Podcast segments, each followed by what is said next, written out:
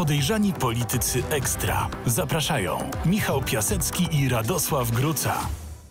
Cuda, cuda, panie. Gorąco, słońce świeci, trzeba było na letnie kreacje zamienić. Na stacjach ceny zamrożone.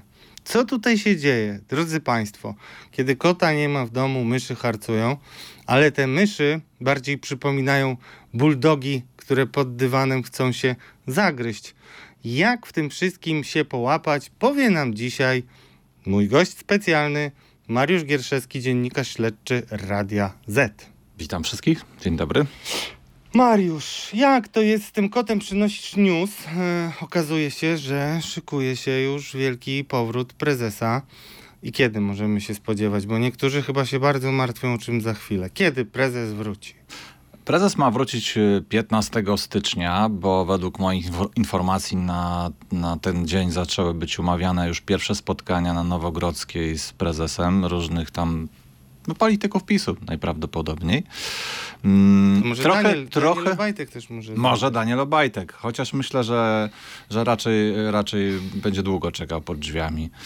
Yy, prezes dosyć długo przechodzi tą rekonwalescencję po wszczepieniu endoprotezy stawu kolanowego, ale już tutaj e, Ryszard Czarnecki e, zapewnia, że jest w dobrej formie psychicznej prezes Kaczyński, ale potrzebuje trochę czasu do powrotu do pewnej sprawności fizycznej.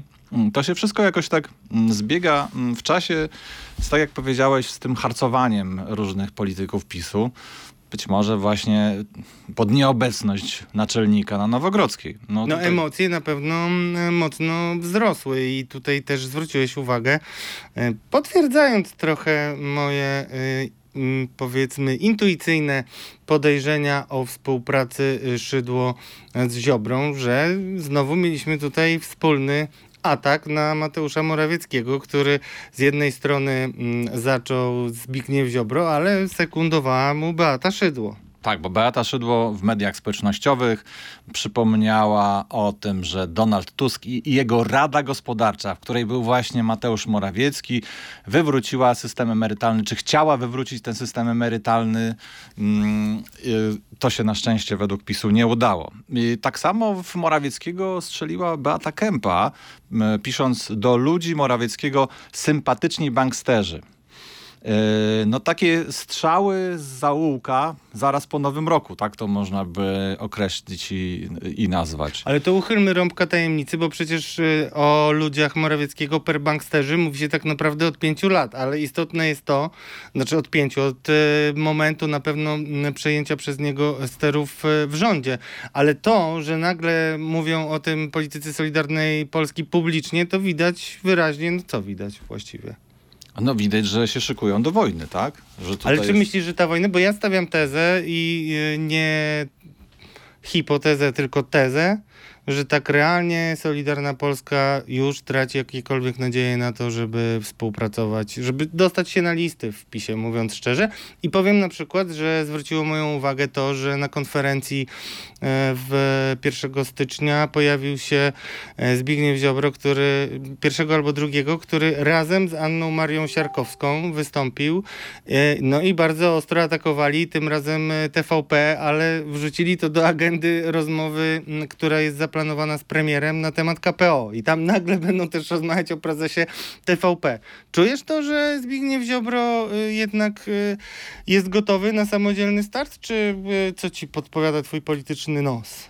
Mm, myślę, że jeszcze nie, że jeszcze nie jest gotowy na odcięcie tej pępowiny e, i że raczej będzie czekał, aż zostanie odcięty, żeby móc pokazać siebie jako ofiarę.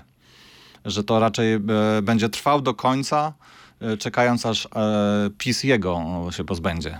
No bo to wiesz, to wytłumaczmy wszyscy jak to działa, bo generalnie my jako kraj, jako społeczeństwo i wyborcy premiujemy tych, którzy idą zjednoczeni, a jakby patrzymy podejrzliwie na tych, którzy dzielą. I na pewno przy takim rozdziale Solidarna Polska będzie starać się to rozgrywać. Ale na tym wszystkim e, jeszcze pojawia się kwestia e, rozmów e, między prezydentem a no, rządem, która to rozmowa się ostatnio pojawiła. Wymiana zdań mocna na Twitterze. Ja mówiłem, że wygląda mi to na jakąś współpracę prezydenta z Szydło. I potwierdzają się te informacje, że przed tym, jak wystąpił prezydent na konferencji i sugerował, że może mm, użyć weta, e, to rozmawiał e, z Beatą Szydło. E, pytanie moje jest takie, jak, czy ty uważasz, że to jest istotne jednak, że prezydent zabiera głos w ten sposób i dyscyplinuje ministra? Powiedz o co chodzi. No to jest bardzo dziwne dla mnie, e, bo... Waldemar Buda wychodzi i mówi, że e, no już teraz z prezydentem wydaje się, że się tak jakby wyprostowało, że raczej będzie skłonny podpisać ustawę i tak dalej. Na co prezydent, ty jako mistrz Twittera Pierwszy Właśnie to musisz to ty, ty przytoczyć, wiesz? No prezydent na to mówi, że się minął z prawdą e, minister, w związku z czym e, e, ciekawie mm, się zrobiło, bo e, musiał zabrać głos rzecznik rządu i dzisiaj w Polsat News tłumaczył, że no to tak niezręcznie wyszło, bo Waldemar Buda realnie e, nie uczestniczy w tych negocjacjach. Może to trochę było życzeniowe, ale zresztą już przeprosił i nie ma tematu. Nie ma tematu. Czy uważasz, że to cały czas będzie gdzieś pulsować pod dywanem razem z buldożymi e, ujadaniami? do czasu powrotu prezesa Kaczyńskiego. No myślę, że po prostu e, jesteśmy w takim okresie troszeczkę bez królewia, bo e, prezes e, e leczy kolano, ale w tym czasie i w tym czasie wszyscy ci postanowili wykorzystać, wszyscy ci reprezentujący te frakcje, wykorzystać ten moment, żeby e, okopać się trochę na swoich pozycjach albo e, zyskać jakieś nowe tereny, bo za chwilę wróci prezes i znowu będzie udawany pokój, tak? No właśnie o tym udawanym pokoju jeszcze będziemy e, rozmawiać, ale wyraźnie widać i dużo to mówi o tej ekipie, że wystarczy, że prezes e, będzie chwilę w szpitalu i od razu się rzucają sobie do gardeł z pełną e, mocą. Ale być może tutaj e, też postawię taką tezę, że mm, wynika to też z faktu, że po tych o, spotkaniach w całej Polsce, które miały miejsce pod koniec ubiegłego roku, no politycy e, prawicy zdali sobie sprawę, że nie będzie tak różowo ze zdobyciem tego elektoratu. Będą czułać ten elektorat takimi drobnymi procentami. No ale przecież oni mogli ale... liczyć zawsze na emerytów i tak dalej, to dlaczego co, coś, ale... coś doszło do ciebie, że mają tutaj jakieś e, niepokojące sygnały? Można postawić taką tezę analityczną ponieważ y, pojawiły się takie badania demograficzne, które mówią o tym, że w ciągu najbliższych dwóch e, lat 50% 80-latków y, odejdzie. Od, od, odejdzie od nas, z tego świata. Z tego świata. To jest ważna część elektoratu PiSu. Być może w czasie tych objazdów oni zauważyli właśnie, że pojawia się coraz mniej e, starszych ludzi na tych spotkaniach, e, plus te, te badania, które na pewno gdzieś tam już zaczynają krążyć informacje o tych badaniach. Być może to e, powoduje, że zapaliła im się taka czerwona lampka, że trzeba koniecznie zacząć aktywnie działać.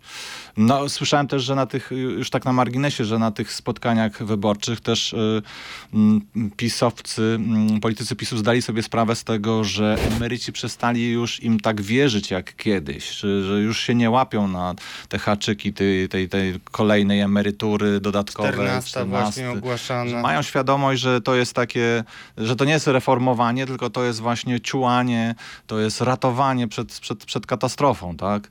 E, więc y, mm, być może, być może jest tak, że, że zdali sobie sprawę politycy prawicy, że ta część elektoratu nie jest takim już żelaznym ich elektoratem. Wyborcą. No tak samo było zresztą e, z ostatnio, e, skoro już mówimy o tym. E, kolejny sygnał z kolei na mm, próbę odzyskania elektoratu wiejskiego, bo y, wystąpił y, prezes i powiedział, że może być zmiana tych przepisów dotyczących zwierząt i może być tylko zarezerwowane dla inspekcji weterynaryjnej y, możliwość odbierania tych zwierząt, które są dręczone, co jest takim postulatem zupełnie w drugą stronę niż piątka dla zwierząt, którą osobiście, drodzy Państwo, uznaję za największą porażkę Jarosława Kaczyńskiego, bo zawsze się pokazywał jako miłośnik zwierząt. Ale jak już rozmawiamy o polityce, to e, przejdźmy. Jeszcze Mm, jeden był e, harcownik, tutaj e, Mateusz Morawiecki. No to może, może właśnie chciałeś o tym op- Nie, opowiedzieć. mów. e, Harcownik, harcownik będziemy na pewno rozmawiali o ekstremalnym pomyśle, który nagle właśnie spontanicznie się, się myślałem pojawił i, i jest naszą kontrowersją tygodnia. Ale zanim to, zanim dojdziemy do kontrowersji, to chciałbym zaprosić Państwa na wydarzenie tygodnia, którym jest cud nad dystrybutorem. Wydarzenie tygodnia. Wprawdzie jednym z najpopularniejszych haseł wyszukiwanych y, po świętach było emerytura, emeryci e, i tak dalej, ale gdyby spojrzeć na nazwy własne, to pewnie Orlen byłby odmieniany przez wszystkie przypadki i na pewno nie schodził z e, pierwszych stron gazet, tak to powiedzmy metaforycznie. E, Powiedzmy najpierw e, o tym aspekcie politycznym. Ja sobie przypomniałem, Mariuszu, że mówiłeś mi latem, że są jakieś rozmowy y, o tym, żeby na lato utrzymać niskie ceny i że być może będą próby podejmowane ze strony Orlenu, żeby latem, kiedy wszyscy jeżdżą, widzieli, że tutaj prężnie władza działa. To się wtedy nie potwierdziło. A nagle mamy ciekawą okoliczność związaną z tym, że skończyła się tak zwana tarcza e, antyinflacyjna.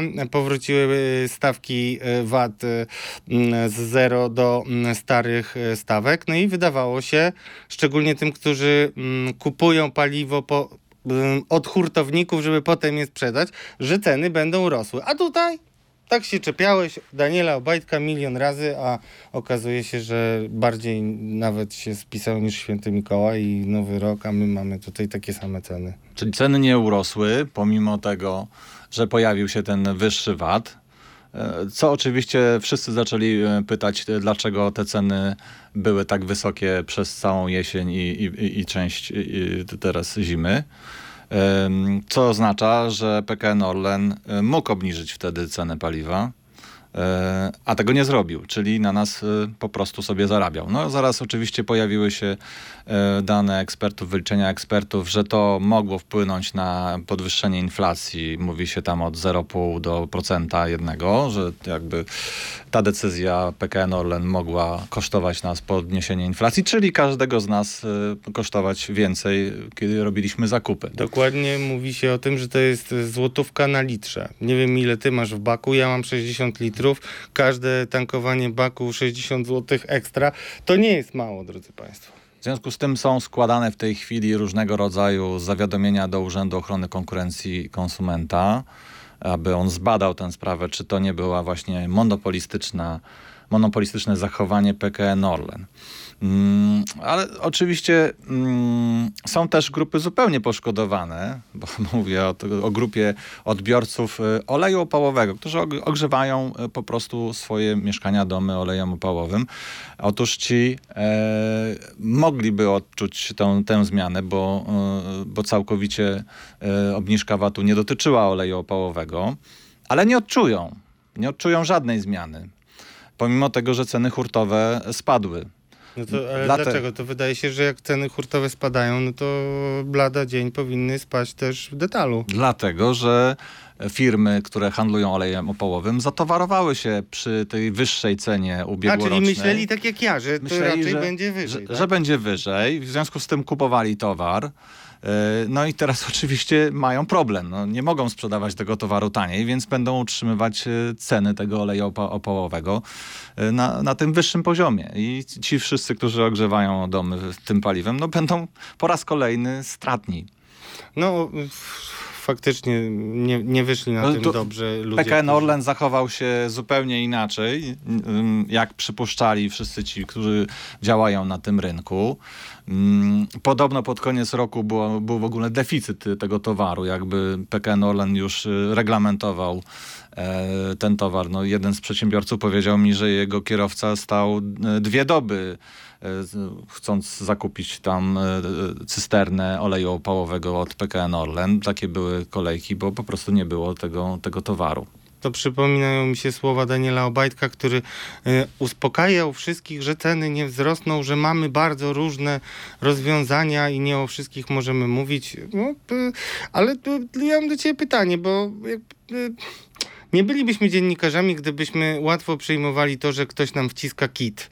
A, jednak y, mówiło się dużo o tym, że y, te marże orlenowskie y, są tak duże, że można by było je zmniejszyć i dać mm, ludziom przynajmniej odpocząć na święta. E, A Mam do Ciebie pytanie, czy Ty uważasz, e, że e, to może faktycznie poirytować Polaków na tyle, że nawet się zastanowią nad tym, czy nie warto mm, nie zagłosować na PiS tym razem? Myślę, że daleko jeszcze, za daleko jest jeszcze do wyborów, a niestety pamięć wyborców jest e, bardzo krótka. E, jeszcze tyle się może zdarzyć do wyborów, więc e, nie, nie, nie powiedziałbym, że to będzie ten argument, który będzie przeważał. Ro, ro, rozczarowałeś mnie, bo myślałem, że będę mógł cię tutaj spunktować, ale myślę dokładnie tak samo i mało tego, drodzy Państwo. E, przez lata pracowałem w tabloidzie i znam mniej więcej stadne e, różne zachowania i to jest bardzo sprytny ruch ze strony Daniela Obajtka, sprytny oczywiście politycznie, bo gdyby ludzie mieli najpierw e, niską cenę, a na, nagle zobaczyliby 80 groszy więcej, to by rzeczywiście dostali piany.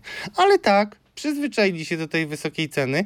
I teraz jak im ktoś a mówię tutaj o opozycji, która y, dmie tutaj w ten balon y, bardzo, mówi, że mogliście mieć taniej, no to to jest takie Trochę ab- abstrakcyjne. tak, to trudno, to bliższa koszula ciału, więc y, trudno tutaj mówić o jakichś y, rozwiązaniach. No ale jeszcze chciałem ci powiedzieć przy tym wszystkim, nie zacytuję wiernie, ale na to wszystko y, Mateusz Morawiecki, dopytywany mocno przez Arletę Zalewską z TVN-u, powiedział, że no nie, no i tak jakby potocznie powiem, no i po co roztrząsać, tak?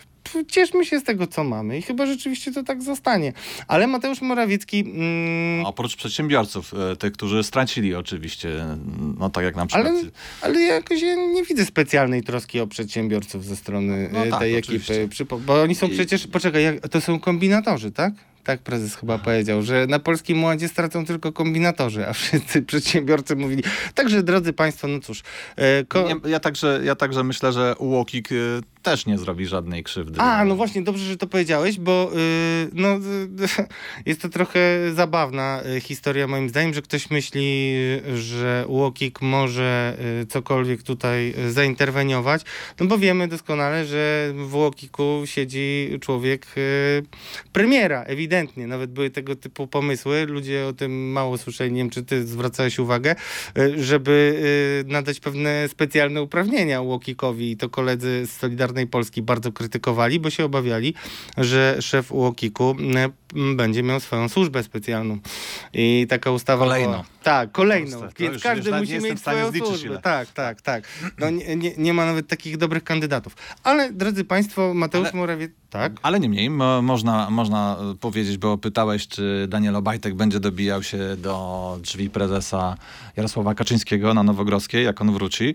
Na pewno stawiam, stawiam na to, że wicepremier Jacek Sasin będzie próbu- próbował i podejmował kolejną e, próbę obalenia Daniela Obajtka, czyli będzie Jacek Sasin jeździł do premiera, do, przepraszam, prezesa Kaczyńskiego No to- i przekonywał go o konieczności mm, dymisji.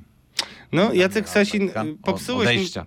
ale Jackowi Sasinowi popsułeś trochę y, nowy rok, bo sieknąłeś taki y, tweet y, zwracający uwagę na uzasadnienie zmiany ustawowej dotyczącej rafinerii gdańskiej. To, to, to Jacek Sasin chciał e, pokazać, że jest wybawicielem tej trudnej sytuacji, to znaczy myślimy o sprzedaży e, Lotosu e, Saudi Aramco. Dużo o tym się mówi, dużo było już informacji o tym, jak bardzo jest to zła transakcja. Wydaje się, że, jak, że jest to zła transakcja. Tutaj przede wszystkim jest kwestia tego, że brakuje, znaczy są dwie kwestie, brak zgody, czy też opinii w ogóle e, e, tego komitetu, w skład którego mieli e, wchodzić e, członkowie rządu oraz e, szefowie służb. No, od razu mi się przypomina takie e, powiedzenie, że po co pytać, jeśli można nie pytać i wtedy nie ma groźby, że dostaniesz odpowiedź negatywną. A druga kwestia to to, że nie mamy zabezpieczenia przed ewentualną sprzedażą rafinerii gdańskiej Od sprzedażą. od komu- sprzedażą e, Rosjanom. I to właśnie.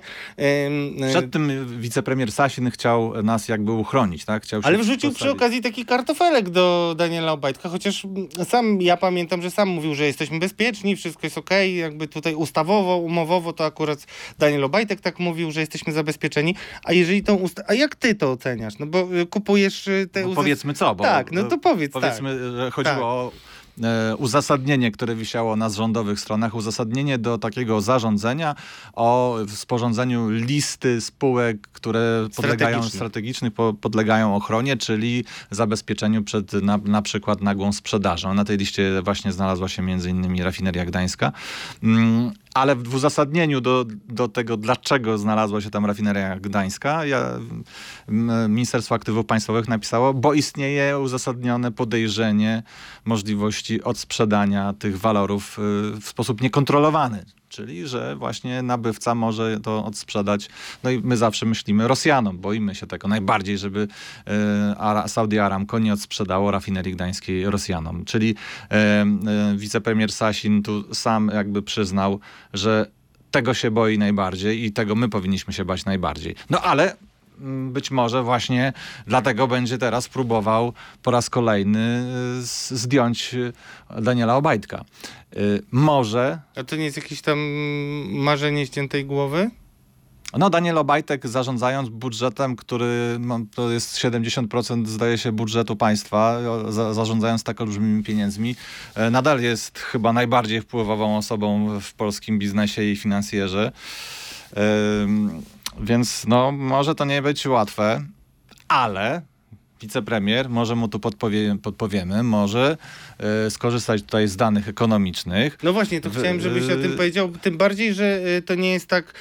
Mm, Drodzy Państwo, Mariusz wprawdzie y, w pocie czoła przygotowywał takie zestawienia, ale okazuje się, ja miałem pewne wątpliwości, czy powinniśmy to pokazywać i nawet się pytałem ekspertów, no ale y, za Twoimi y, danymi opowiedział się też Piotr Woźniak, były minister gospodarki, taki trochę Ronin teraz, człowiek, który nie boi się bardzo ostro krytykować tej umowy. Zresztą e, zrzuciło się, mm, zapadło mi w pamięć, e, jak e, mówił o tym, że te klauzule, e, które są w umowie z Saudi Aramco, to są ruskie klauzule, że Rosjanie właśnie tego typu umowy e, forsują. No to powiedz e, o tym, jak, e, jakie są koszta tej e, politycznej działalności Daniela Obajtka, bo ja przynajmniej e, no, uważam, że te dane, które zebrałeś, wskazują na to, że to zarządzanie Orlenu no, nie jest priorytetem Daniela Obajtka, nie jest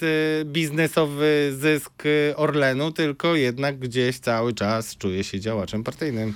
Ja bym to inaczej ujął. Ja myślę, że te dane pokazują, jak oceniają zarządzania Orlenem inwestorzy. No bo to inwestorzy e, kupują akcje albo sprzedają akcje. I tutaj e, wziąłem taki horyzont czasowy od 4 stycznia ubiegłego roku do 30 grudnia ubiegłego roku.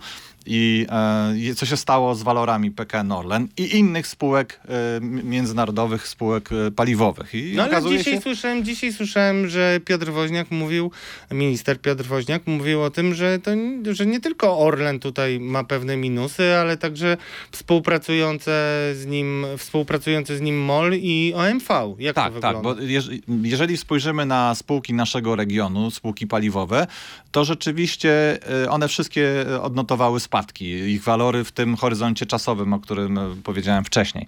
E, być może e, jest to też kwestia naszego regionu, jest to kwestia bliskiej wojny, Rosji i tak dalej. I tutaj rzeczywiście PKN Orlan, ale PKN Orlan wychodzi najgorzej na, tym naszym, na, tej, na, tej, na tej mapie, na którą możemy Jak narysować.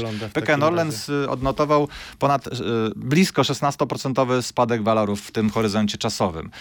Węgierski MOL spadek 9%. 4,5%, a OMV y, spadek y, 7,5%, około 7,5% y, spadek. Połowa, mm, Czyli dwa no, razy więcej tak. stracił. Natomiast wszystkie inne koncerny paliwowe zachodnie odnotowują dosyć duży, duże wzrosty. No Shell 37% wzrost walorów, Exxon 42, ponad 42%, Equinor 24%, Total 22%, BP 18%, Eni 5%. No ta spółka akurat y, 5% wzrostów. Natomiast no, patrząc tak globalnie, to, to te koncerny paliwowe zarobiły w tym czasie.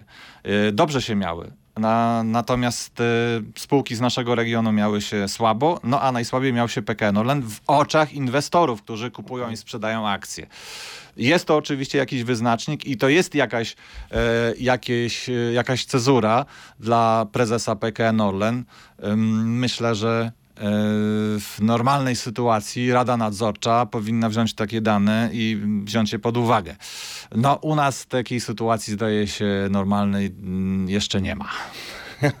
Jeszcze, już nie ma, nie wiem czy jeszcze, ale to powiedz mi w takim razie, co, o czym to y, świadczy, bo mm, mówi się o tym, mm, o tej fuzji, która przecież jest przedstawiana jako budowa między multienergetycznego koncernu, jednego z największych w Europie, Środkowej. środkowej.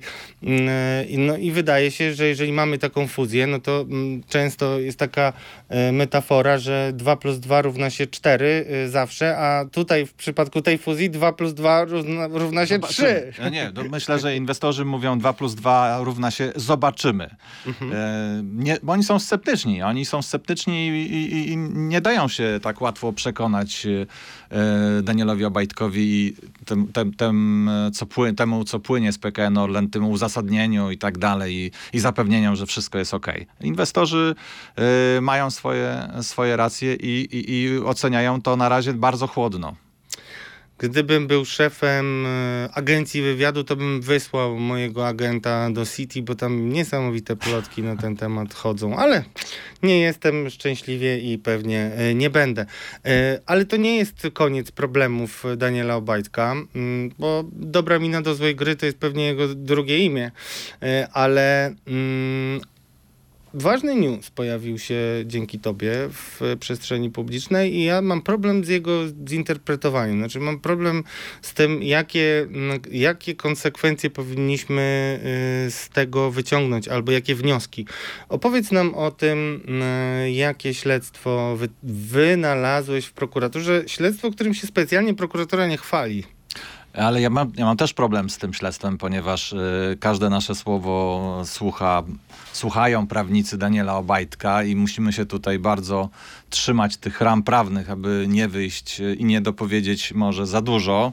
Może wiemy trochę więcej, ale nie możemy tego od razu tak powiedzieć. Y, W każdym razie y, to, co pytasz, jest to śledztwo, które dotyczy wiceprezesa PKN Orlen.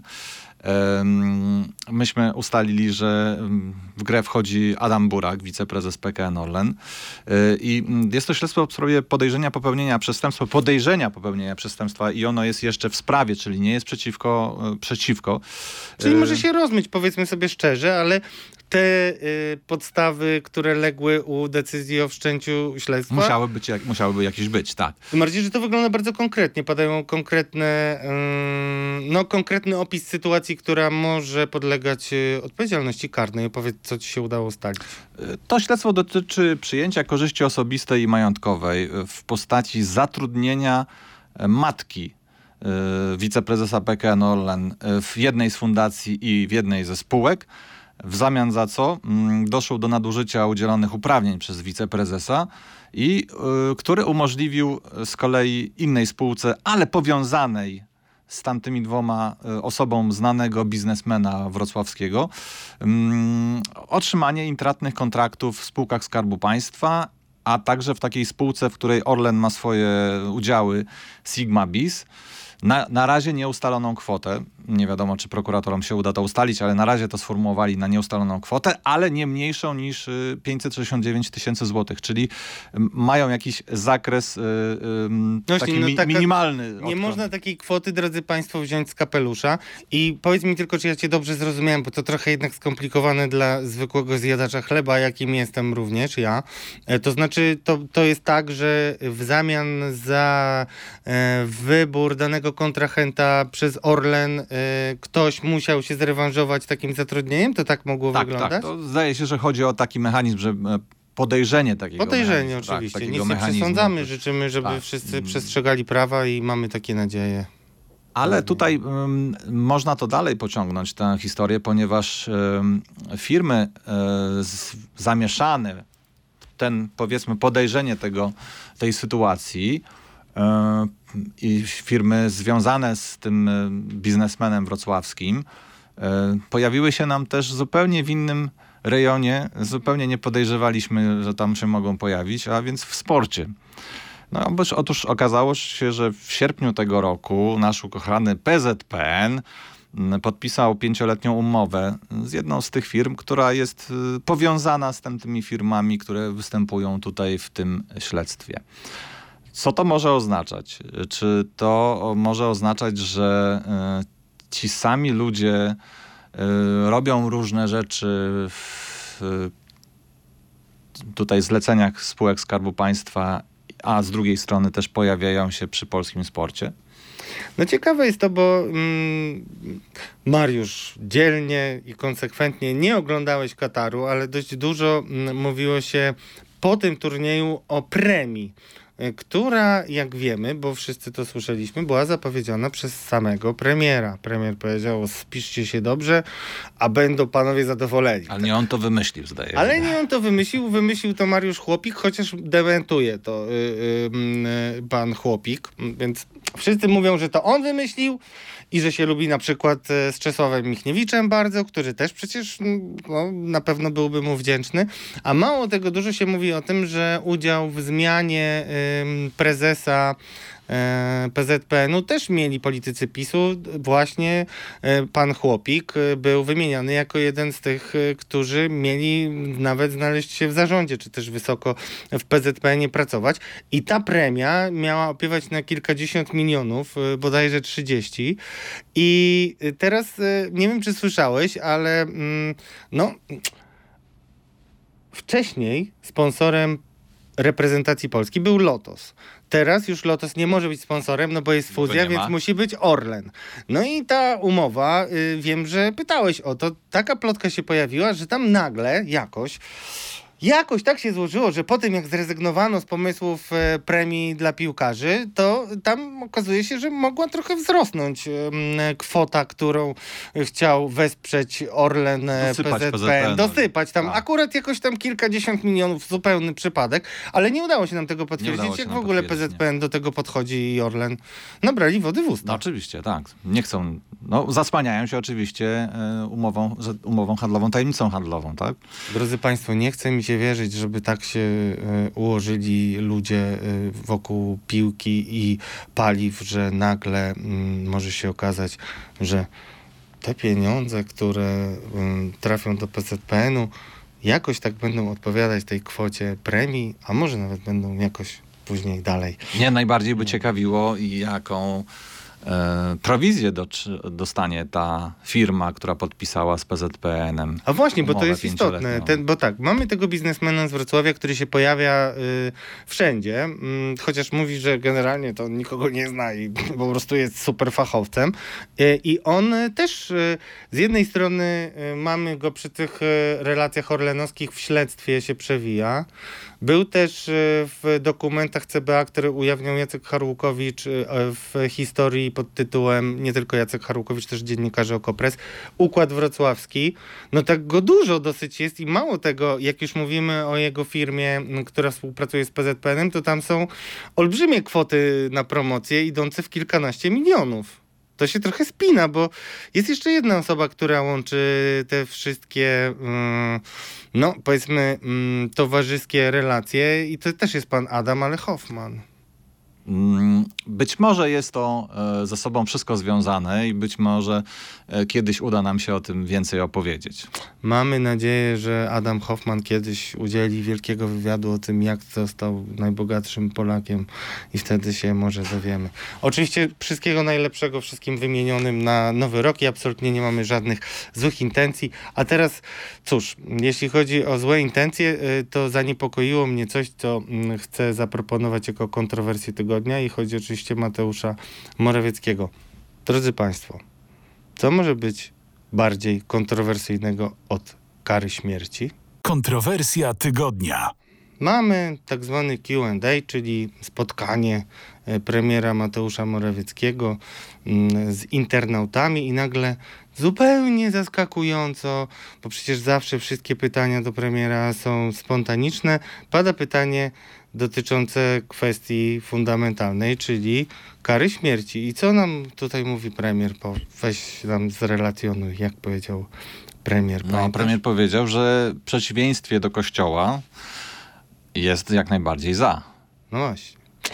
I przypomniało mi to, co kiedyś tam usłyszałeś po e, powiedzmy taka plotka, która chodziła wśród połowie profesorów roku, w tak. połowie roku profesorów prawa Y, i dlatego o tym mówimy, bo nie wydaje się to być przypadkowe. Ja przynajmniej nie wierzę w to, że to był przypadek.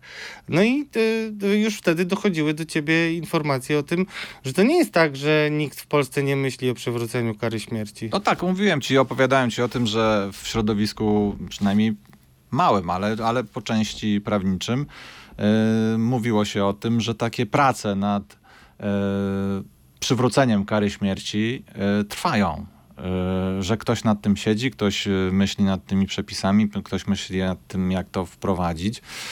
To było w połowie roku, wydało nam się to takie troszeczkę science fiction yy, i Ale wiesz nie, ja nie wtedy- udało nam się tego potwierdzić. Ale wiesz, co ja wtedy zrobiłem? Zadzwoniłem do mm, Jakuba Kuleszy, posła Konfederacji, mm, który, mm, no cóż, y, ten pomysł zgłaszał przywrócenia kary śmierci dużo wcześniej. On nic o tym nie wiedział, no ale ten trop y, żerowania w- na elektoracie Konfederacji, czy też y, zgłoszenia akcesu, że też mam dla was, y, ja, premier Morawiecki, mam dla was taką ciekawą propozycję, jest jednym z, z wytłumaczeń tego dziwnego zdarzenia na początku roku. Tak No- to widzisz? Tak, też to, to, tak to widzę, że mm, pan premier tutaj postanowił się zasłużyć pi- PiSowi mm, i, i y, próbować odebrać troszeczkę tego elektoratu Konfederacji, czyli tego najbardziej na prawo, yy, uszczknąć coś tam, właśnie zgłaszając tutaj taki pomysł. Yy, Wiedząc to, co wcześniej wiedzieliśmy, zakładamy, że jednak yy, były prace jakieś prowadzone na, na ten temat. Być może nie doprowadzono to do, do, do jakiegoś finału, tak żeby to zaprezentować, ale wykorzystanie tego pomysłu PR-owsko, jak widać, już zaczęło mieć miejsce. No i tutaj, drodzy Państwo, nie kupujemy tego, że to jest e, spontaniczna wypowiedź, to jest e, primo. A sekundo, e, to też e, chciałem zwrócić uwagę, że m, ta e, kwestia jest też e, no, podbieraniem tematu nie tylko Konfederacji, ale Zbigniewowi Ziobro, który e, wielokrotnie jako Solidarna Polska e, mówił o tym, że oni są za karą śmierci. I zobacz, jest jeszcze jeden fajny m, tutaj potencjalnie e, wątek dla premiera, no bo wiesz, jak się tłumaczył dzisiaj, pe- a nie słuchałeś rano, szykowałeś się do programu, ja też się szykowałem i słyszałem, jak Piotr Muller, rzecznik, mówił, że kara śmierci nie jest elementem agendy naszego programu politycznego. Natomiast moją uwagę zwróciło też to, że y, podkreślił, że nie ma y, takiego tematu, że to niby było spontaniczne pytanie, ale jesteśmy przecież sygnatariuszami Karty Praw Człowieka i tam kara śmierci jest zakazana.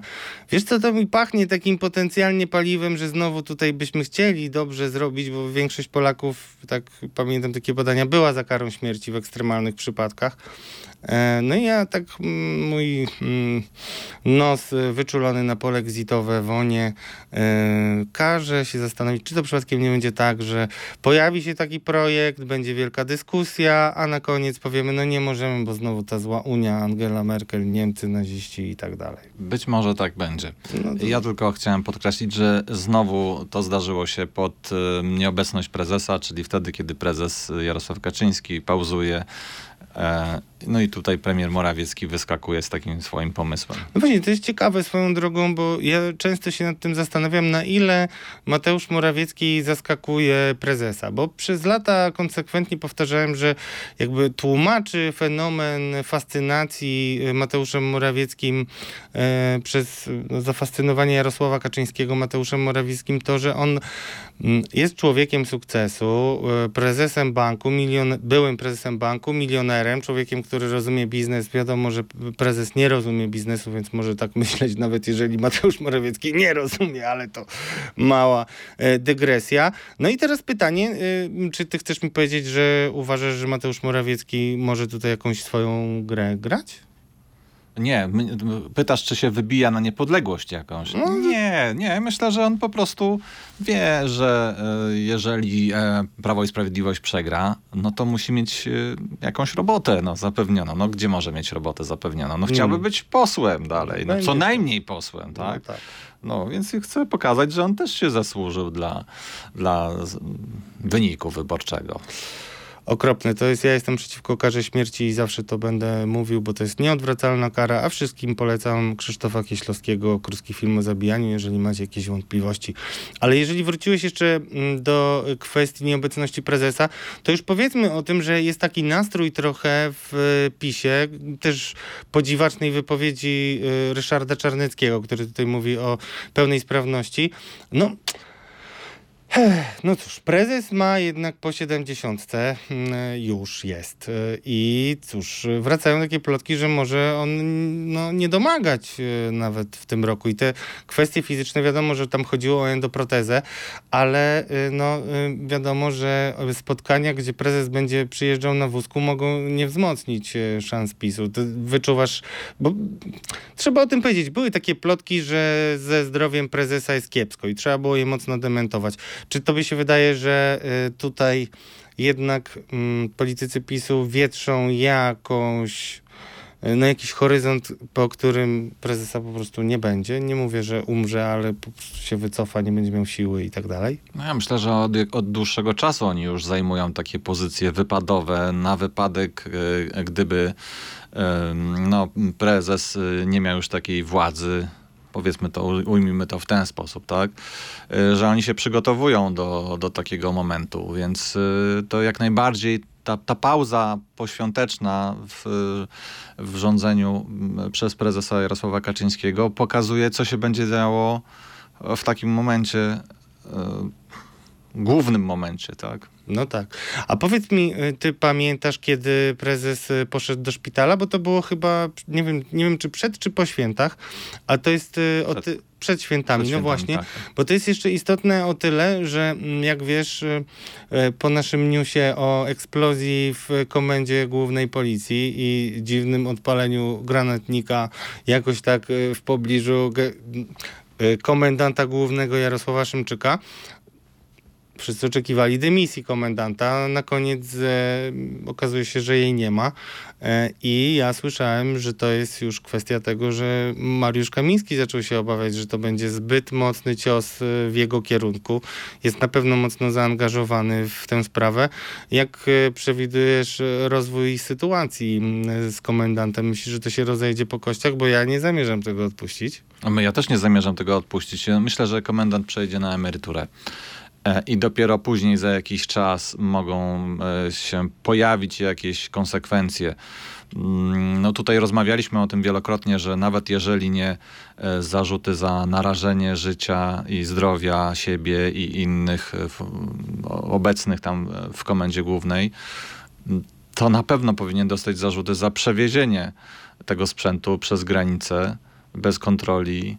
E, I że tutaj jest na pewno taki element. Więc myślę, że e, dadzą mu spokojnie przejść na emeryturę, a potem zaczną się dziać jakieś rzeczy, ale to już za miesiące. No to przypomnij, dlaczego Straż Graniczna, bo to też jest e, twoje ustalenie i moim zdaniem ono jest bardzo istotne, tym bardziej, że pokazuje nie wiem jak to powiedzieć, to nawet nie jest kwestia hipokryzji, ale inaczej się traktuje tych funkcjonariuszy Straży Granicznej, którzy mogli tam przepuścić e, e, ewentualnie granatnik, niż e, generała, który odpala granatnik i wali rakietą w podłogę. No, Straż Graniczna, Straż Graniczna do tej pory nam nie odpowiedziała na, na pytania, które zadaliśmy, prawda?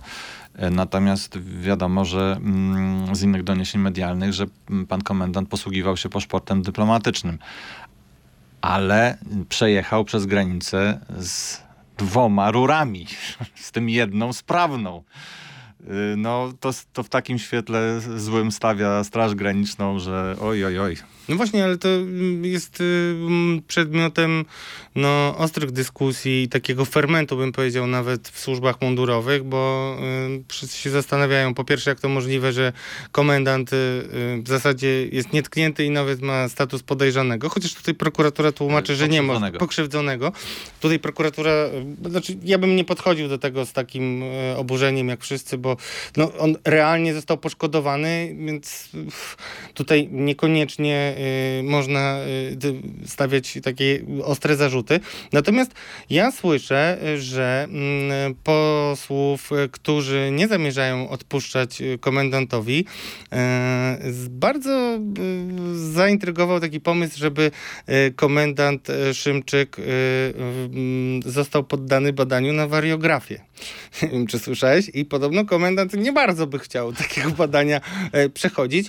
No i być może ym, pewną odpowiedź e, da nam e, kontrola poselska, którą dzisiaj jest si- wtorek, tak? Wtorek. Dzisiaj jest wtorek, jutro, czyli w środę ma e, podobno e, się udać z kontrolą poselską Magdalena Sroka. A akurat, m, wiesz kim Była policjantka. No właśnie, była policjantka i to nie byle jaka, z takiej policyjnej rodziny, y, y, y, więc y, z doświadczeniami. No i też y, pytałem się ją o to, co mówili mi oficerowie policji. Mianowicie problemem Mariusza Kamińskiego może być jeszcze jedna kwestia, która wynika z procedur policyjnych. To znaczy on jako zwierzchnik komendanta powinien e, zlecić postępowanie wyjaśniające, a potem ewentualnie postępowanie dyscyplinarne. Słyszałeś cokolwiek o tym?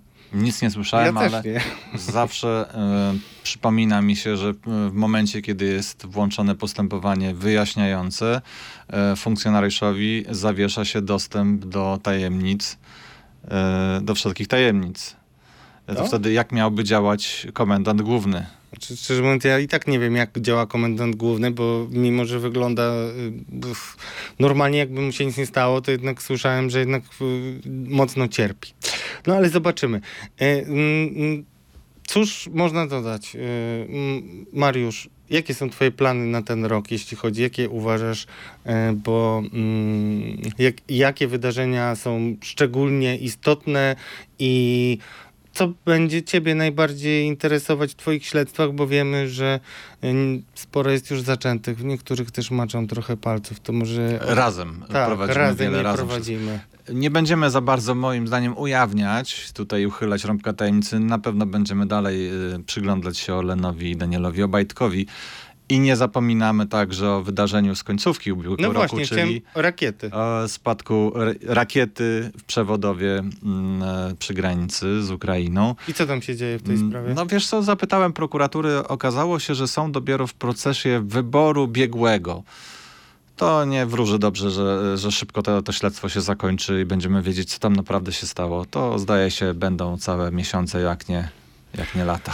Patrz, sobie przypomniałem, że jednak Ukraina od razu mówiła, że to na pewno Rosjanie za tym stali. My mówiliśmy, że niekoniecznie, bo raczej zabłąkana rakieta i y, wydaje ci czy ja dobrze ciebie zrozumiałem, że w tak w mętnej wodzie mm, lepiej się y, robi politykę i zostawimy to po prostu niewyjaśnione do, do ad calendas grecas? Ależ oczywiście, to nie, jest, nie byłoby dla nas wygodne wyjaśnienie tej sytuacji. Najlepiej, żeby się wyjaśniała przez długi czas.